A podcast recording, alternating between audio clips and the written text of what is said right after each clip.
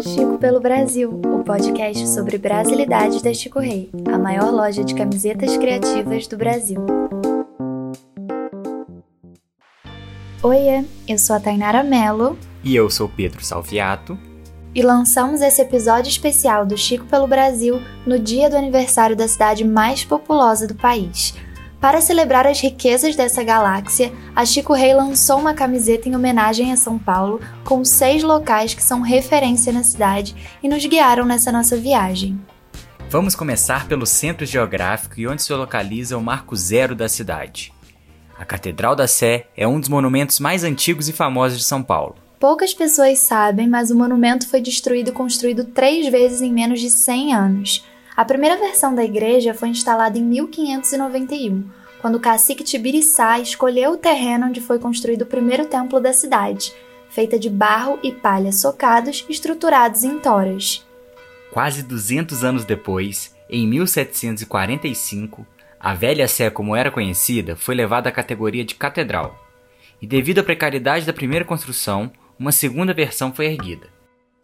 Em 1911, ela foi demolida por conta do aumento da Praça da Sé, e a partir daí ela foi construída para não cair mais. As obras só terminaram 43 anos depois, e ela foi inaugurada no dia 25 de janeiro de 1954. Isso mesmo, no aniversário de 400 anos da cidade de São Paulo. O monumento também teve a sua importância na vida política do país. Em tempos de ditadura militar, Dom Agnello Rossi assumiu como arcebispo, inaugurando a fase da teologia da libertação, Ainda no período, a catedral foi cedida para o rabino Henry Sobel conduzir um culto ecumênico em homenagem ao jornalista judeu Vladimir Herzog, após ele ser encontrado morto em uma cela do Doikod, o órgão de inteligência e repressão do governo militar, onde havia comparecido espontaneamente para explicar a sua ligação com o Partido Comunista. Fundada por jesuítas em 1554, São Paulo cresceu repleta de igrejas. Hoje, a cidade tem mais de 5.800 templos e o maior deles é o Templo de Salomão, com quase 100 mil metros quadrados.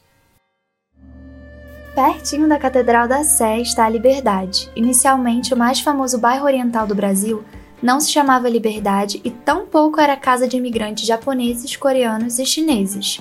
Durante muito tempo levou o nome de Campo da Forca e teve justamente essa função até 1870, quando foi extinta a pena de morte por enforcamento, e aí a região passou a ser chamada de Largo da Liberdade. O Pelourinho, local em que eram torturados os escravos, também ficava por ali. Em 1908, 781 japoneses desembarcaram no Porto de Santos e a partir daí muitos deles se estabeleceram e abriram seus negócios onde era conhecido como Distrito da Liberdade. Isso continuou por vários anos e o bairro passou a receber não apenas japoneses, como chineses e coreanos. E quanto mais essa imigração se consolidava, mais a cultura japonesa ganhava força em festas e na paisagem do bairro.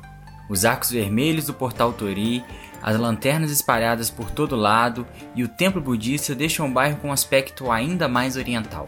São Paulo recebe gente de todo canto. Sua história é marcada por pessoas vindas não só de outros países, mas também de outros estados e regiões que buscaram na cidade melhores condições de vida.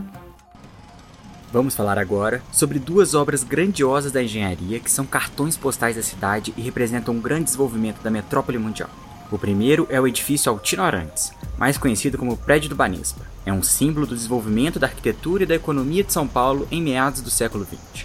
Para a construção do edifício foram demolidos quatro prédios, e a obra que teve início em 1939 levou oito anos para ser concluída. Ele tem sua forma inspirada no Empire State Building de Nova York, com 161 metros de altura, foi o prédio mais alto do país durante 20 anos e hoje é o terceiro. Com 35 andares e 14 elevadores, chama atenção pela sua decoração luxuosa. Um exemplo é o lustre de 19 metros, mais de 10 mil cristais e que pesa uma tonelada. Hoje, o prédio que é patrimônio histórico de São Paulo pertence ao Banco Santander e está aberto para visitação. Lá você pode conhecer um museu, a história da construção do prédio e até uma pista de skate projetada pelo skatista brasileiro Bob Burnquist. Outra obra imponente mais recente é a Ponte Estaiada, uma construção peculiar de 138 metros de altura que permite aos carros irem de um lado para o outro da Marginal Pinheiros.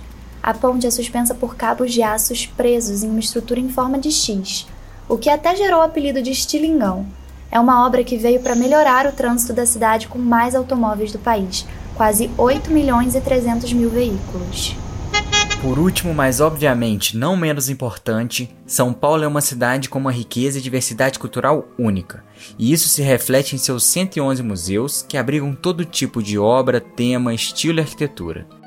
A cidade ostenta o título de maior número de museus do Brasil e é a quinta do mundo no ranking, ficando atrás apenas de Londres, Berlim, Paris e Nova York. Um desses museus é o Memorial da América Latina, um complexo que foi desenhado pelo arquiteto Oscar Niemeyer e teve como autor de seu projeto cultural o antropólogo Darcy Ribeiro. O conjunto possui 84 mil metros quadrados, com seis edifícios espalhados por duas praças que são unidas por uma passarela. Entre as diversas atrações, a escultura mão, também desenvolvida por Niemeyer, se tornou o principal símbolo do memorial. Ela possui 6 metros de altura e um mapa do continente em vermelho, que representa o sofrimento e a opressão vivenciados na América Latina. A proposta do espaço é estabelecer laços culturais, políticos e sociais entre as nações latino-americanas e assim disseminar as expressões criativas do Brasil e dos nossos irmãos. E para fechar o nosso passeio pela capital paulista, chegou a vez do MASP, o Museu de Arte de São Paulo, que além de museu, segue sendo até hoje palco de diversos acontecimentos históricos. Fundado em 1947 e projetado pela arquiteta Lina Bobardi, a ideia da criação do espaço veio do jornalista e empresário Assis Chateaubriand e do também jornalista e crítico de arte italiano Pietro Maria Bardi. As primeiras obras expostas foram inclusive selecionadas por ele, que escolheu pessoalmente o acervo na Europa. O projeto atual levou 12 anos para ser executado. A primeira sede do MASP ficava localizada nos Diários Associados, junto de diversos jornais, emissoras, editoras e estações de televisão. A inauguração do museu na Avenida Paulista só aconteceu 21 anos depois, em 1968, e foi um grande evento de proporções absurdas, contando inclusive com a presença da rainha da Inglaterra, Elizabeth II, que veio especialmente para isso. Vale lembrar que o acervo do MASP não é composto só por pinturas não, viu? Existem diversas obras de diferentes estilos e épocas, e os seus núcleos são divididos entre arqueologia, desenhos, esculturas, fotografias, gravuras, peças de tapeçaria, vestuário e design. Há ainda as cerâmicas italianas renascentistas datadas do século XIV. E não tem como a gente falar do MASP sem falar do famoso vão livre, que chama a atenção de qualquer pessoa que passa por ali. Mas ele não foi construído por acaso nem por simples vontade da arquiteta. Acontece que o terreno onde o museu foi instalado foi doado à Prefeitura de São Paulo com a condição de jamais ser construído um edifício ali. Isso porque a construção esconderia a paisagem da Avenida 9 de Julho, que permite a vista para o centro e para a Serra da Cantareira. Aí, atendendo às exigências, a arquiteta apresentou um projeto com um enorme vão, onde era possível ver toda essa paisagem. São Paulo também possui teatro, centros culturais públicos, casas de show e espetáculos, muitos bares e grandes eventos culturais, como a Bienal de São Paulo, a Virada Cultural e a maior e principal semana de moda do continente, que está no top 5 dos Fashion Weeks do mundo. Nesses 467 anos, não restam dúvidas de que São Paulo é a representação perfeita da frase só quem viveu sabe.